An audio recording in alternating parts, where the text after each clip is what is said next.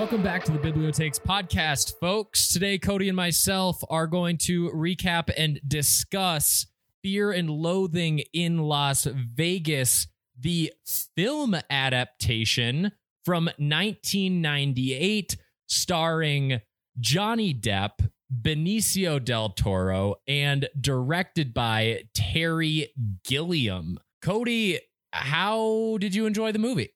I made an enormous mistake and watched this movie while pretty hungover. And so I just wanted to crawl out of my own skin the entire time.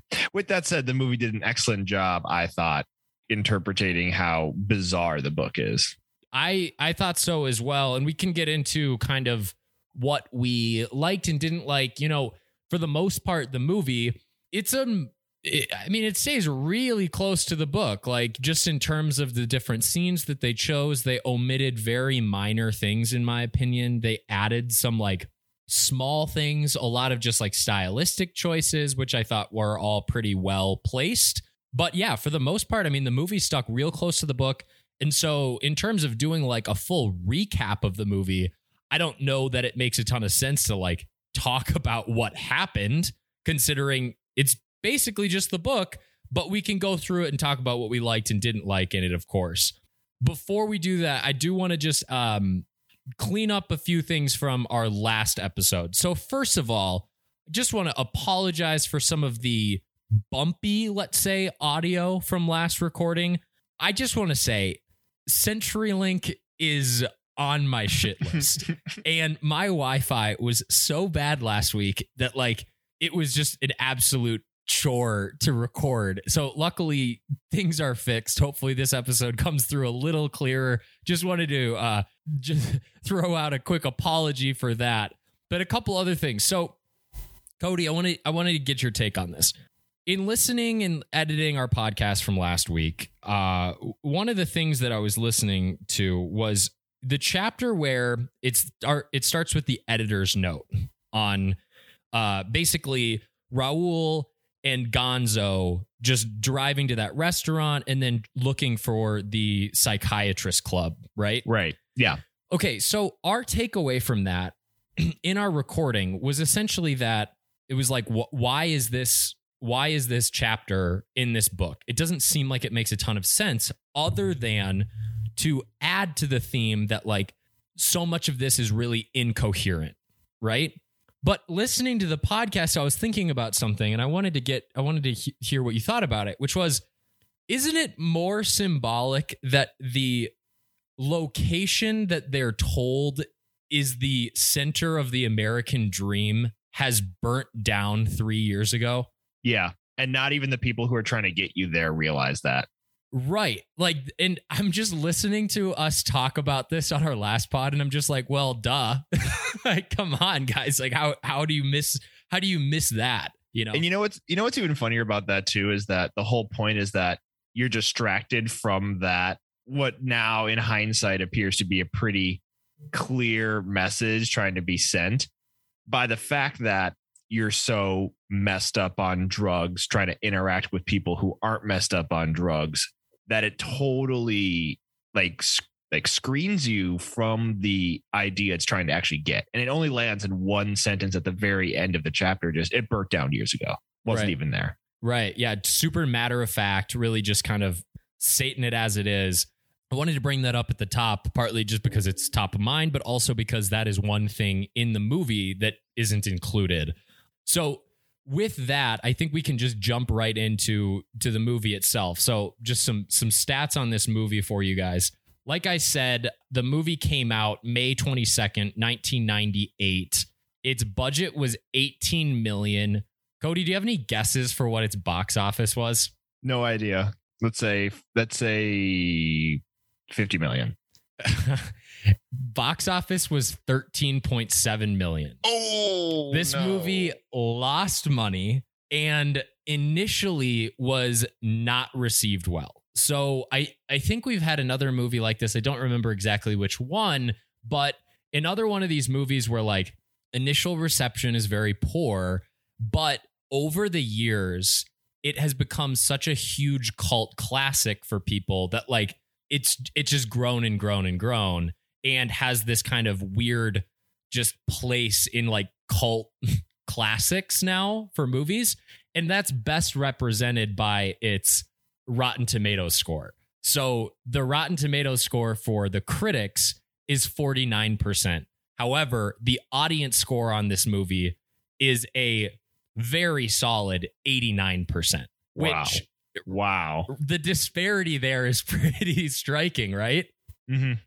So, Cody, I want to know maybe, I mean, maybe we could just talk about this at the end. If you lean more towards the 49 or the 89 and and why. But yeah, go ahead. I think I think I think you and I get a ton of clarity on these movies based on books because we go from and so the people know when we record these and they release get released week to week Paul and I are reading them every week in real time with the episodes and then we watch the movie the next week so this is everything is extremely fresh the details from the book it's not like we read a book in high school and then 4 years later it gets turned into a movie and then we watch the movie and we go and then we're comparing and contrasting that way. We are a lot of times with these books that we either, you know, love in the terms of Narnia and Lord of the Rings, and then the movies that we also love. And then for movies or for books that we don't know particularly well, we are getting both fresh at the same time. And so with this one, I actually much, much more lean towards the 89 than I do the 49 uh, for a ton of reasons that we're going to go into over the next hour or so. But I did like the movie a lot as a interpretation of this uh, story. You know, I, you know, you dislike a story for all the reasons that you and I have expressed being uncomfortable with it. Some of the plot points, especially the Lucy stuff, just the kind of anxiety that comes with ingesting enough drugs to kill a lot of normal people, but not these guys. Yeah. Um, but in terms of an interpretation of a book to a movie, you know, this one's got to be on the better half of ones that we've talked about. Totally. I I mean, you bring up a great point, which is just we're asking different questions here than what the person reviewing this movie is like probably looking to answer, which Mhm. basically is like w- we know the story already. So we're not grading the movie as like an independent thing. We're not saying like, "Oh, what's the character development in this movie? What's the plot in this movie?" We're looking at it like how well does it represent this book that we just read pretty much. And in, in that sense, I'm leaning way more towards the 89% because I think it does a really good job.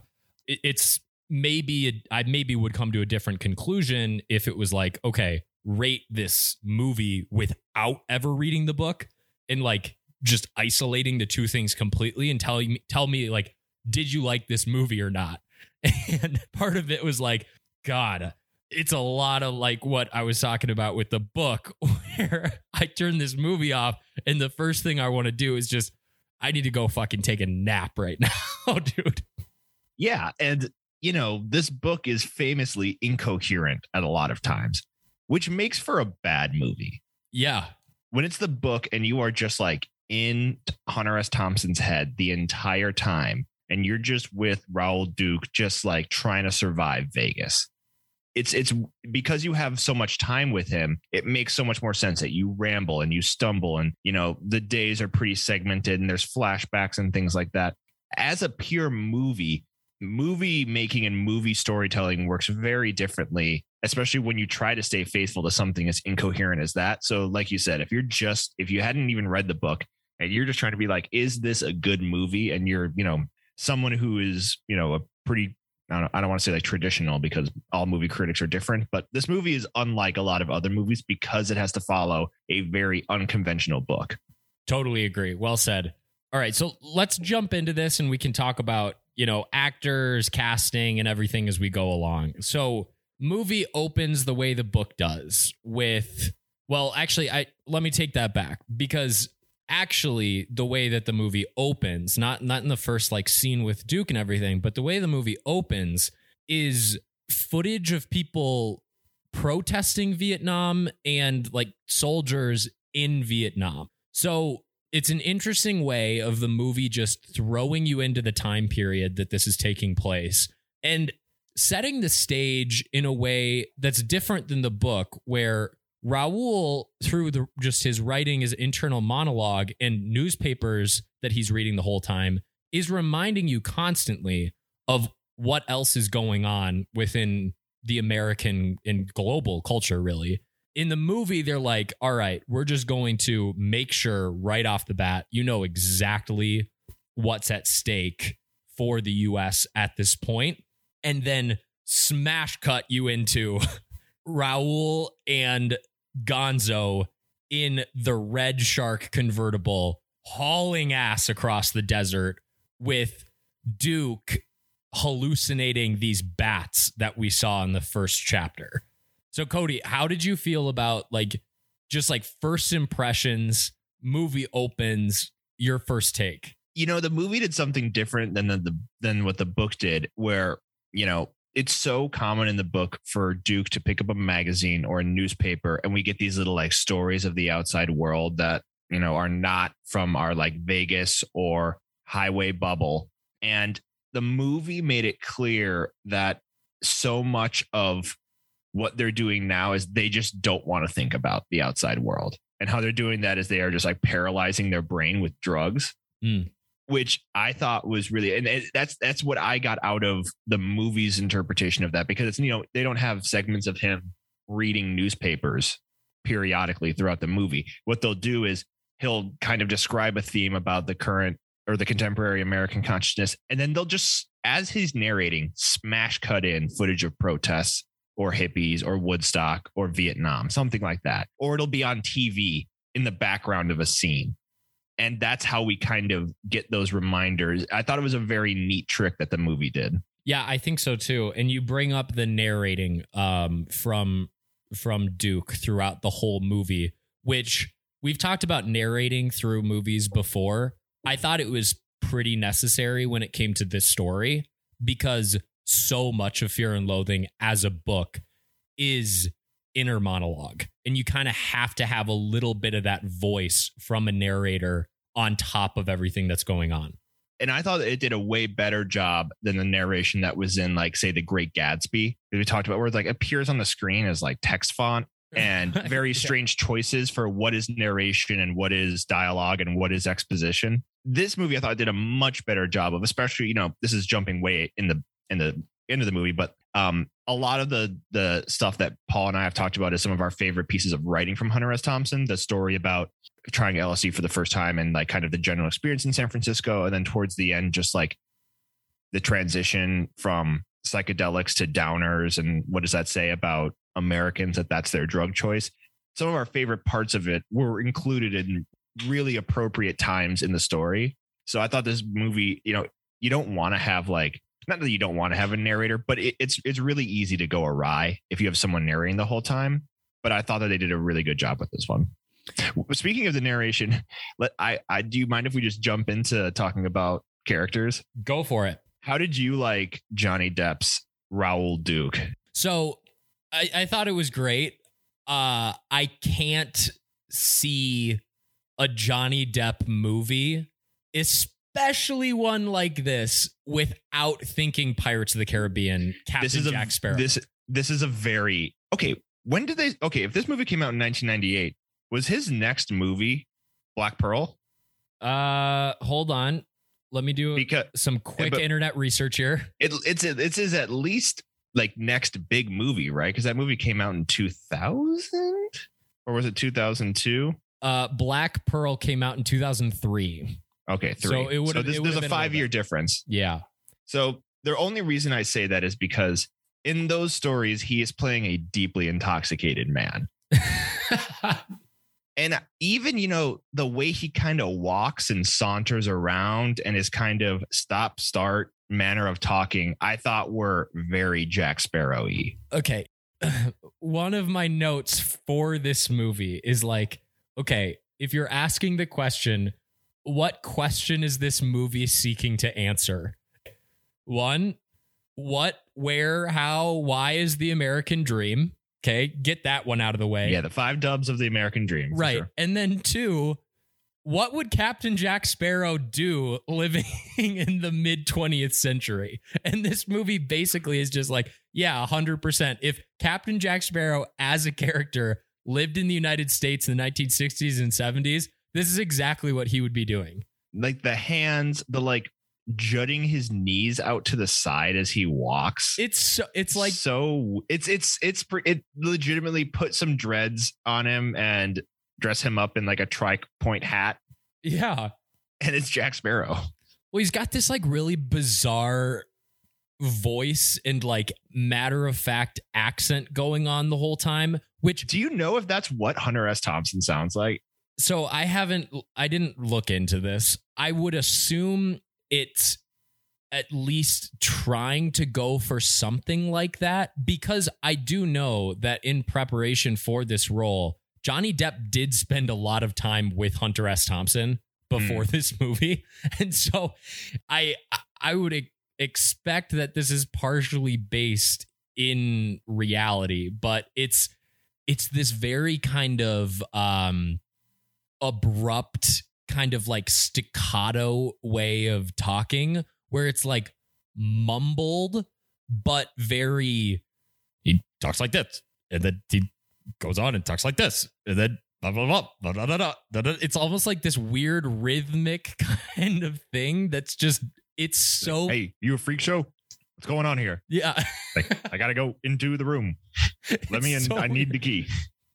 and and this is the voice that he narrates with too. So another contrast to the weird Gatsby narration, where like you have Tobey Maguire, and we'll get to him. an- Another through line into this movie, Yes. but like Tobey's like elegant and his like you know prose and the way he's actually narrating Gatsby in that movie. In this, there's just no change, and it sounds like Duke is as fucked up when he's narrating it as he is when he's going through the scenes. So I don't know. It's great. Let, let's get to uh let's get to Benicio. What did you think of Benicio del Toro's Gonzo? I thought it was great. He he is an intense actor who likes to play intense characters, and I thought that he brought an edge to Gonzo that really made a lot of sense. I agree with you. I think it was a lot more menacing than I thought of Gonzo in the book. Appropriately menacing, though. Yes. Like, well, you I'll use this time to just say, like, like in the book, it's so ridiculous, and because you have to create the images in your head, and because they're describing so many different types of drugs, it gets a little hard to kind of, you know, humanize these guys and make them seem like real people. But when you see Gonzo doing Gonzo shit, and it's Benicio del Toro, and he's a really, really talented actor, and he's just a true psychopath throughout the story, that when you see a real person behave like that towards other very real people, it it, it, gets a little spooky at times. Oh yeah, it's it's very it's very terrifying and I think that menacing aspect that he brings in just raises the stakes more for when they are absolutely loaded. Because we get this impression or we like you are led to believe in reading this story that there's really nothing these characters won't do especially gonzo. Like raoul duke he he threatens to leave a couple times you know he he has an end point. Gonzo you're kind of led to believe like there isn't really a line that this guy won't cross and when the character that benicio del toro plays is so scary that makes the drug use even scarier. Yeah, and you know, it's it, it- there's a couple things at play. Like you, I more or less realized watching this that like the the Gonzo character, he really is just there for the kicks. Oh yeah. Like Hunter S. Thompson is like on paper there for work, Yeah. and because of that, he is so much more internal. You know, he's using his writer brain. He's always thinking. He's always trying to like, how can I pencil this down? He's not very like extroverted at all. And Gonzo is the complete opposite. He never thinks about what he's doing. He only acts on instinct. He's only reactionary. hmm And so those two just kind of have to like be a yin and a yang. If a yin and a yang ate an entire like piece of paper that is blotter acid and has a hunting knife and is in a in a pool or in the tub with all your clothes on, like Yeah. asking you to electrify him or electrocute him. Yeah. He's he's incredible. But I mean, as, as with the book, like these are mostly like the two characters that we follow through the whole thing. We can get to smaller parts as we kind of go through, but those are those are the main guys. I thought they did a fantastic job. At times I did think like this is just absurd. And some of like there's so much physical acting especially from Johnny Depp in this movie. So like you said Cody, the weird walking the just crazy hand movements all over the place is so Mhm. bizarre, but it kind of fits into everything else that's going on here. So no real complaints. I think they both did a great job. But from- they they also had Yeah. the this was not like a part of the book this was clearly like a scene that I- maybe even like the two of them were like let's have some fun with this when they're at circus circus and they're on like a carousel bar and the bar stools inside of the circle so it's basically just there's two circles moving opposite directions the bar stools are moving one way and then the larger carousel is moving the opposite direction so you have two circles going clockwise and counterclockwise and then they have to like get off that that happens. That's in Yeah. the, that's in the book. It is Yes. I do They- not remember that portion. Dude, Raoul's like he it's it's really quick. It's like one sentence, but he taught he like mentions it took me forever to just get Gonzo off this fucking moving bar. Yeah, it takes like four minutes. Yeah. In the movie. yeah. It's it's not a super long movie, but it is legitimately. I was like, they are on this thing for so long. I know. Oh my god. Um all right. So we're in the car heading to Vegas and one of the things that I really liked is there's just creative ways that they make everything a little bit more loony just in the way that this movie is shot. And the first thing I noticed is there are so many extreme close-ups on their mm-hmm. faces that almost distort the way that their faces look. Not even like not even just like close ups, but with like maybe a fisheye lens, and it's all on handheld camera. So there's like a shakiness, and Mhm. like if you want to zoom out, they actually just back up, and you can kind of see, you can kind of feel that it's not motion controlled at all. I don't even know if that technology existed back then. It's all like close up handheld camera stuff. Yeah. And so you just get a very intimate feeling of like a lack of kind of structure and security and everything that that adds to the just drug craze, right? And then in this first scene, just another example, the hallucinations that Johnny Depp is seeing these bats, you see it through the reflection in his absurd sunglasses. And so it's just little things like that that I thought were really creative, where a lot of the hallucinations and things that are going on, they just do fun things to make it look wonky. But from there, we and and this is one of the things that I really liked about the movie that you don't get as much in just the written word. They show you the drugs that they're bringing. Cody, they open this briefcase, well, this suitcase. What are you thinking when they open this thing? How organized it was. right? yes. it's got like like cardboard felt grids and each grid space is perfectly sized to match the drug. There's like a tiny one that's like three inches by two inches and that's where the salt shaker of coke goes. Now framing it on the right hand wall and the floor are two perfect for a fifth of liquor containers and they kind of that kind of frames the right and the bottom of it. And then there's like like equal sized ones for all the acid and there's like the next above the bottom liquor is like little individual ones where they can put tiny dime bags of different pills and there's kind of a larger space where there's just a big like kind of quart sandwich plastic bag full of weed and there's also just like it's it's so organized and he's like ah yes because we know it's like the briefcase full of drugs I thought it was going to be way more slapdash and just kind of uh what do we got here? What's the first thing I see when I open it? But it is a it is a very very considered and thoughtful briefcase of prison time. It is the only organized thing in this entire story.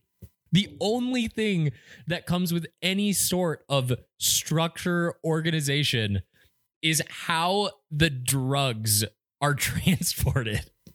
It is that's so I'm I'm so happy that that was your takeaway because that's the first thing I thought too was one it's first of all, awesome to see the actual scale of like how much shit these guys are actually going to bring and consume with them to Vegas. But then, like you said, there's so much thought that went into this. It's so funny to me. From here, we pick up a hitchhiker, and it is the most albino looking Tobey Maguire you have ever seen in your life. Dude, to, if I'm Tobey, I would like scream at the makeup person the first time I saw my hair. the thinnest, wispiest blonde, but like shoulder length blonde hair. Yes. It's like, why? so I'm assuming, so basically the idea here is Tobey Maguire is playing kind of a hippie drifter guy in and I mean that's that's in keeping with the book too. But he just looks so naive and so like translucently blonde. Like I think they dyed his eyebrows also. Yeah, it was crazy. And you're like, what is this guy doing in the sun? And he's progressively more and more afraid, like he is in the story. But yeah, seeing that it's it's just so clearly Tobey Maguire too. Like, what is going on? Right. Right. But I mean, I just love like the movie. One of the things that it just does really well is it takes all of these little notes from Thompson in the book and without talking about it, you just see them. And so one of these little things is like Gonzo pouring beer over his like bare chest as they're driving out. And like the basically word for word thought into out loud spoken word of Duke being like, "Oh God, we've got to like get the get rid of this kid," or like, "What if he turns us over? Maybe we should kill him." Oh shit, did I say that out loud? Like, it's it those kinds of things. It's just so true to the book that it felt super familiar and really easy for at least a book reader to follow what was going on. Another thing I really liked, um, and I think one of the reasons that it looks pretty good today is that when they get into you know the hotel for the first time and everyone turns into lizards there's a real dedication to practical effects that i kind of thought added like a goofy charm to how insane everything was yeah yeah so i'm glad we should also say we should also say that this is this might be the most colorful movie i've ever seen yeah like, everything is very intense very colorful yeah it's super that might also just be Vegas in the 70s too. Just overstimulating all the mm-hmm. time. Yeah.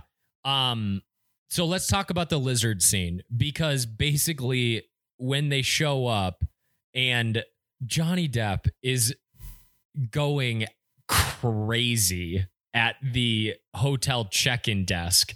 Did you like the so you mentioned like the practical effects and like the goofiness of it. I was surprised that we didn't see like Barney walking around in that that hotel bar. You know what I mean? Oh yeah. Yeah. Because basically, for those of you who haven't seen the movie, when Cody says practical effects, it's like very clearly just a bunch of dudes in like plasticky dinosaur costumes and lizard costumes just walking around. Like if, like if someone was wearing the animatronics from Rainforest Cafe. That's exact. Yeah, that's exactly what it was.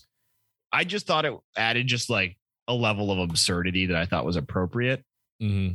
Just because they're also like like eating each other and there's like blood on the floor and it's just so bizarre that you can that now like seeing that you're like oh yeah if someone's having a deep acid trip this is the worst day of their life well and part of what i liked about it too is that the way that they show Duke or Gonzo tripping or any kind of hallucinations in the movie, it isn't consistent. It's not like, okay, every time Duke does acid or is high on something, we're going to have this same stylistic effect, this same choice in the way that we're shooting it or the effects that we're using. Like, no, it's different every time, which mm-hmm. makes a goofy scene like having a bunch of Rainforest Cafe animatronic lizards funny and like believable. So Yeah, and it also like is it just kind of that's the floor of how messed up things get. You know what I mean? Yeah. Like the goo they get the goofy stuff out of the way and it only builds from there. we meet Lacerda pretty quick after this, right? Mm-hmm. I loved that Lacerda comes into their room and his like initial meeting with them. He like comes in. Johnny Depp is still tweaking the fuck out, and Lacerda is just like this straight laced guy who is very clearly set on doing his job and doing his job well. And there's this dude hiding behind the bar, worried that Lacerda is like some kind of like army guy coming to kill him. like, I don't, did this happen in the book? I don't remember this intro. No, but I think it's just supposed to make you realize that, you know, they're supposed to be there for work. Yeah. Like this guy's a professional photo- a sports photographer and he's like, dude, this is going to be sick. Like we're going to see like hundreds of motorcycles race all over the Sierra Nevada desert. Like and it's going to be badass. Like are you psyched? Like you're the reporter that's like going to be attached to me. Like we should be on the same page. And he is just like his brain is soup right now. and he's like, "I'll, I'll let you like go to bed, I guess." yeah. Just a we have a, we have a full day tomorrow. slow walk out of the room. Yeah. I love that the first thing that Johnny Depp says to or like Raoul Duke says to him is, "You're not Portuguese." He's like, yeah, man. All right. Uh, Of course not. any- like, anyway, about the Mint 400. But that gets us to the Mint 400. And this was this was one of my favorite parts of the movie for two reasons. One, much like the book, Johnny Depp spends almost no time trying to cover this race. But the time that he does spend trying to cover it, remember, we're in like a dust storm because of all of the motorcycles and dune buggies taking off. Johnny Depp is walking around with a beer and he has it covered the entire time to try to keep the dust out. And then on top of that, everybody is wearing bandanas over their face to keep the dust out of their mouths. And so Johnny Depp has one of these on, but there's a whole cut right over the mouth where his cigarette just goes through. yeah, it's awesome. And he's always chomping on like the the glass filter for the cigarette that you can like reuse. And so this dude just looks like a moron. But you know, to be honest, in the Mint 400 crowd, he blends in. Oh yeah. because he's just a. you can tell that like okay he's a he's a weird like reporter journalist guy he got sent out because this is a pretty goofy thing in vegas he kind of matches everyone there which is really supposed to i think kind of supposed to contrast him at the da convention Right. I, be like at least here he's like you know he, He- he's among he's in the club. Yeah. yeah I mean, when we show up to the Mint 400, and this is similar to what the book says, is there's a bunch of guys there that it's their job to cover like sporting events, and everybody knows that the Mint 400 in Vegas is their chance to just like get fucking ripped. And Yeah. so, so we walk into the like press tent Mhm. for the Mint 400, and there's dudes that are just like passed out, sleeping on the bar. And we're like, okay, our guy Raoul is in the right spot here. Yes. Yes. He's the right man for the job. But, you know, not only with Tobey Maguire, there's a lot of other really good little cameos throughout of relatively famous people. Cameron Diaz is the blonde in the elevator that, you know, Gonzo's obsessed with. It's she is way too famous to be in this movie for nine seconds, which she is. Yeah, I'm wondering. So, I mean, this is a, another uh, question I have about like where Cameron Diaz was in her career at this point. Because I mean, yeah, she did The Mask in 1994. So, I mean, that was four years before this. I don't know. She's a rising star at this point for sure. Pretty wild, yeah. Yeah. Anyway, but that elevator scene is so great because Yeah, that's a that was the first time I was like, oh, this man's a real menace. He's a real scary person. yeah, Gon- Gonzo turning around in the elevator and he's like in the dude's mouth. he's so close to this guy. But that's another thing that I find that the movie does kind of interestingly is much like the book, what the book does a lot is it will fast forward like a day or two, right? And then it'll take you back on a flashback. And Mhm. the movie does the exact same thing where Mint 400 ends and then we just find ourselves back in the hotel room. Gonzo is talking about how he wants to castrate Lacerda for stealing his girl. And then we flash back to the elevator scene. So even in like a lot of the order of fast forward, rewind, the movie sticks really close with the order of events in the book. Yeah, and they do a good job to like smash cut it so obviously that we're doing different things that it comes across across pretty clearly that we're doing flashbacks and stuff. And they did that well in the first uh, scene because you know they pick up the hitchhiker and they kind of describe like what are we going to do in Vegas, and then they use that to do like here they are at the Hollywood country club and then you know they're running around LA doing their stuff and then bang smash cut back into the car with the hitchhiker. Right. So they're able to see like when this happens, this is what kind of what's going on. Christina Ricci as Lucy, just another cameo that's in there. Uh, that's another one where like making having real people in the scene make it made it look a lot less fun. That was still our least enjoyed part of the book. Yeah. Yep. Gary Busey as the cop, the the highway officer. Really good. Hilarious. Kal Penn was one of the carnival barkers in Circus Circus. That was kind of a fun one. And I'm pretty sure when you know Duke has his flashback to the club in in San Francisco in the 1960s, and he's talking about kind of being in San Francisco during that wave. Uh, they have the real Hunter S. Thompson. Oh, do they? Yeah, where it's like I even saw myself. Like, what was I doing there? And it's just old ass Hunter S. Thompson at a table, just looking bad. Oh my god. Cody, what did you think about Circus Circus? It looked not fun.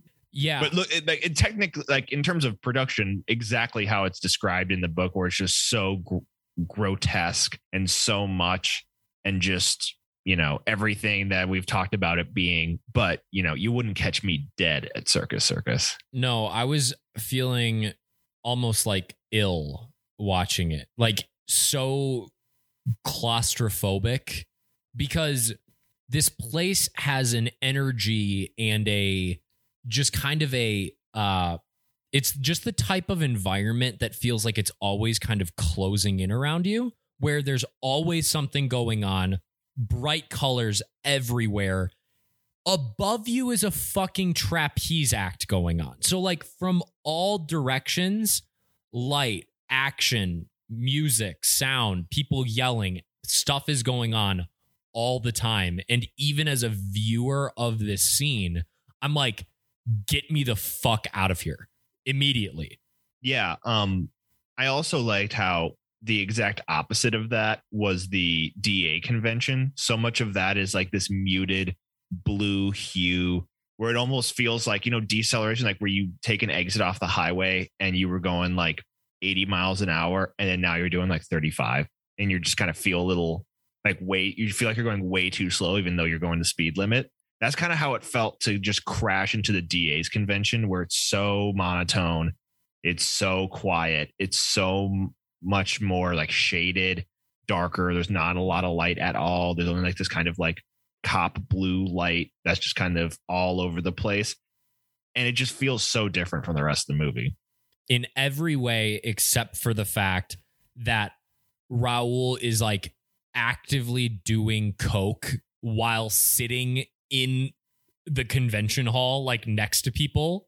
He's like Mhm. dropping his shit on the ground trying to pick it up. like, bro, you are playing it real fast and loose here. oh yeah um but we skip oh, one of the like skips in this movie things that we don't like talk about I was in the book is we don't get the conversation with the police chief from Georgia in the bar where they're just Yeah. like talking about what's going on in the in the drug culture at least in LA and I was a little bit bummed about that They made a reference to it at the beginning of the movie, though.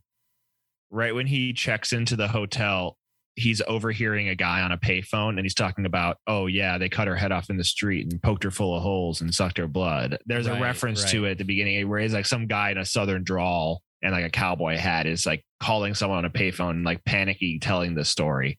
Yeah, yep, you're right. You're right. I just would have loved to see the cuz like there's a couple times in this in this story where like we get pretty up close and personal with cops. Mhm. We get the highway patrol officer who in this movie it's really hilarious this interaction between Gary Busey and uh and Johnny Depp because like it's added I think in the movie that like this cop wants a little quid pro quo like Mhm. as long as I can get a kiss from you, I'll like let you off. Um, r- really creepy shit, weird vibes going on there, but funny. The other one, Cody, is when Duke checks back into the flamingo and is standing behind the cop and his wife. We both loved this moment in the book. How did you feel it went in the uh in the movie? Well, for one, we got the main guy from Law and Order, who's the Detective Like, Stabler, bro. yeah, Yeah, man. it's him who's the uh guy checking in the cops and he and they let and they give him the line of like i've had to put up with like this is what he was thinking like i've had to put up with bullshit cop nonsense my entire life and now i'm gonna stick it to you. And it was even better seeing it live because johnny depp like they do a funny bit where he's like i checked in at a very inopportune moment like walks into the flamingo looking like raoul duke and all the cops like turn to look at him and it's like he looks down at his suitcase and it does like a little like transparent like kind of x-ray vision into the suitcase and it's just all the drugs it just fades out and he's like excuse me excuse me Yeah, Christopher Meloni plays the flamboyant check-in guy at the Flamingo, and yes he is Sven he- Sven. He's so great. he's really He's good So great. Um, I I just would have loved to see one more interaction with Gonzo and Raoul both talking to that Georgia police chief because I just thought that that moment in the book was so funny. yeah to your point as soon as i saw him talking about that on the phone i was like oh that means we're not going to get it at the end of this movie it's too bad Yeah. I liked um just kind of the end. The ending felt very they they changed a couple things we'll talk about, but a lot of it was like they're like we can't pack all this, you know, Hunter S. Thompson monologuing into actual plot. So what we're gonna do is kind of like cross section different things, and they do, their their hotel suite just gets progressively and progressively shittier to the point where like that place is a freaking war zone. There's like four inches of standing water, Yeah, like across the whole floor of the suite by the end of this. you can tell like why they just want to get out of town because they have destroyed this place. Yeah. Speaking of destroyed things, the Cadillac by the end of this Oh. movie, it's so bad. It's like worse than I even imagined it in the book because the hood of this car is like halfway closed. it's like sticking up like a racing spoiler on the back of it with like the canvas top just like ripped to shreds. And the last shot of the movie is Raoul driving this thing, this mangled beast of a car with the American flag flying off the back of it. It is it's so great and just like a perfect example of all of just the destruction that happens throughout this story. But like you said Cody, I mean, in the book we get, you know, paragraphs at least of like talking about how things are just mangled, destroyed, this, that, and the other. But the movie does a great job of just showing, not telling. Like, hey, we don't need to tell you how fucked up the room is. Look at it. Look at how We don't- terrible this car is. We don't need to tell you how fucked up the car is because there's a scene of them in a parking lot cracking coconuts on the hood with roofing hammers while ongoers look on and tell them to stop. like, no, it's and they're okay, like, you know, you, it's coconuts are round and hoods are smooth. So when you hit one, it doesn't like stay in place. It like shoots off, and then the hammer just hits the hood of the car. yeah, an absolute mess. Okay, one one thing, one last thing that I want to touch on, or want to make sure I touch on is the just adding to the Gonzo terrifyingness is just that diner scene. It's yeah, it's really intense. It really brought the movie to kind of like a crashing halt where all of a sudden you really come to understand like these guys are at the end of their luck, right? And they are doing shit that no one should possibly do. So, like, this encounter with this diner waitress is really awful. And I mean, Benicio del Toro does, it's weird to say this, but he does an incredible job. Oh, yeah. Where it's like the whole time you're looking at him like, holy fuck, this guy is capable of doing anything in this situation. Yeah, it was much sadder too. Oh, movie, totally. Thought, just because like it, like I've been saying it the whole day. It's like a real person, so you at least get to like you know put the events to a face as opposed to just kind of like this person that is well described in the book, but it's not as real as when you're watching it with a movie. And it was much sadder at the end. It's very quiet. There's no music. Mm-hmm. It's just a very intense scene, very grounded. Yeah, and I mean the biggest um I think the biggest difference from the book here is it, uh just the way that the movie ends, right? Because mm-hmm. it just ends it doesn't end with uh with Duke getting on a plane going to Denver. It ends with him just driving off in the Cadillac and kind of leaves it leaves it open to to just, you know, whatever happened happened after that. Yeah, we were robbed of him turning over the car to some poor like valet guy, some like the 1970s Hertz dude. Yeah, yeah, some poor like teenager just like working there for some spare change, some beer money. Like, what am I supposed to do with this car, man? and he's like, "Don't worry, I'm insured." Leaves. Yeah, yeah. All right. What else are? What else? Also, yeah. Also, when he when you realize that he like drove through a fence onto an airport and like drove all the way up to the tarmac, the car, like they are throwing him in Guantanamo Bay if he does that in 2022. Yeah. Um more more pre 9/11 airport shenanigans that you know, you see him do it and you're like, "No. No shot." All right. Um scenes that we that we haven't really talked about a whole lot. I mean, there's the the maid scene which is crazy. Not a whole lot to say there. It's pretty pretty close to what happens in the book.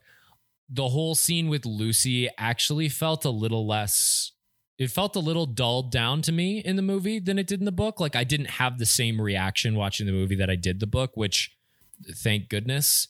Um, I felt like they took some of the edge that was in the book out of it for the movie. Um, so that was better, I guess. But overall, I mean, just my kind of overall impression of this movie is like, yeah, perfect interpretation of the book. They left some things out but I think made up with it, made up for it with just adding a visual representation that really gave you a great alternative way of looking at this story. Totally. I agree. Um, I thought, you know, as far as movie interpretations go, it did the trick and it overstimulates you and it's got some, you know, fun shenanigans mixing with some really real, not fun plot points that are ju- that's just the story. And you know, all the way throughout Hunter S. Thompson, you get to hear his thoughts on Nixon and you know the post hippie 1960 countercultural revolution and just how you know it didn't really mean anything and totally. everyone kind of has to deal with it and no one wants to talk about it yeah totally agree cody upper for the movie um upper for the movie for me was you know, we we we gave our confusion to the Hunter S. Thompson bit of it, but seeing him as a real person, his interpretation, I thought was actually pretty fun. It is nice to actually like kind of see from the third person, like the physical mannerisms of what does it look like when someone's just that destroyed all the time. Mm-hmm. Yeah, I, I I thought just kind of like the idea of seeing all of it, especially because it is so trippy in the book, giving color to it, giving faces to names, things like that. I really enjoyed. Yeah, my my upper is just Benicio del Toro throughout oh, the whole yeah. thing. He's, he's a genius in this movie because I do think like he is a lot different than I imagine Gonzo being in the book, but in a way that I feel is a little bit more compelling, actually. Mhm. For instance, one of the things that we didn't touch on uh, much is the scene of him in the bathtub and him like tripping balls in the bathtub with grapefruit rinds and empty beer cans yelling at uh yelling at Duke. It, it like every moment that Gonzo, that Benicio del Toro's in this movie is just it's incredible. It he's Mhm. he's so good throughout the whole thing. Yeah, and you know, in the scene where he's in the elevator with the blonde uh news reporter, you can tell that like, you know, Benicio del Toro is like he's a good actor, he's a really charming guy, and she's like actually kind of talking to him, Yeah. but he, you know, can't get out of his own way as a character and just blows everything up. And it's really cool to see someone like work against their own natural charisma to the betterment of a scene. Right. Yeah. Uh honorable mention for upper is when Raoul Duke pulls the bottle of ether out of his jacket before going into the circus circus. I laughed so hard. Like it is an enormous bottle. and the fact that this whole thing of ether he just has in the inside pocket of his jacket Of his jacket, yeah. I just I was laughing so so hard. So that those are my my uppers. Uh downer, Cody. uh downer is you know feeling like your brain ran a marathon but you sat for two hours that was a really weird feeling it's just so much stimulation Yeah. so just the kind of not well i was also hungover um but the then emotional hangover of it as well Yeah, I I agree with that. The the other thing that I would say and this is less a downer for the movie and more more just about the story in general. The way that I see this story is like a it's obvious to say this, but I was just thinking about this. Has any like have any of your friends ever told you a really bad vacation story where they're like, dude, I went to, you know, wherever, Vegas, and all of this crazy shit happened. Like we did this and this and this and this. And then, and you're kind of like, okay, and then what? And then they're like, well, then I went home. And you're like, okay. So you went to Vegas. Who gives a fuck? So that is my downer. And it is also my downer while acknowledging that that's kind of the fucking point. Mm-hmm. So I, it's kind of a cheating one because I get that it's like obvious, but it's just riding along in a story where it doesn't have a beginning, middle, and end. There's no real kind of like point to the whole thing. And it just feels at the end like, all right, so we're right back where we started. And I have to just kind of like enjoy the ride, I guess. exactly because you know even in the book like they tell you the american dream is just doing a bunch of bullshit in las vegas and not getting caught like they tell you that in the first chapter and you just have to stick with that because you think oh well that's you know they're gonna find something else right you're like no dude no have you been paying attention every chapter is that we're just pushing our luck getting away with it being confident assholes hurting people and not getting caught Right. and you're like oh man that's it Yeah, it's uh this is definitely a singularity in terms of books that we've read. mm-hmm. There it, it is the most unique kind of story that we have done so far. And with that, I think we can uh announce what our next book is going to be. So for all of you uh beloved listeners of the pod, on our next edition, we will be coming at you with our first recap pod of True Grit, which I'm super excited to read. I've never seen the movie either. I have no idea what this book is about. You're gonna like it. We also have to decide what movie we're gonna do because there's two of them. There's a John Wayne one, and there's a there's a newer one as well. Yeah, I am I'm really really excited and this is a return to an author that we've read previously in Charles Portis. We read Dog of the South, loved that book, thought it was a ton of fun. Um and so really excited to get into True Grit and I uh hope that all of you will enjoy it also. So stay tuned for that. We'll be coming at you with those recap pods shortly. Until then, this has been the Bibliotheques Podcast. We'll see y'all soon.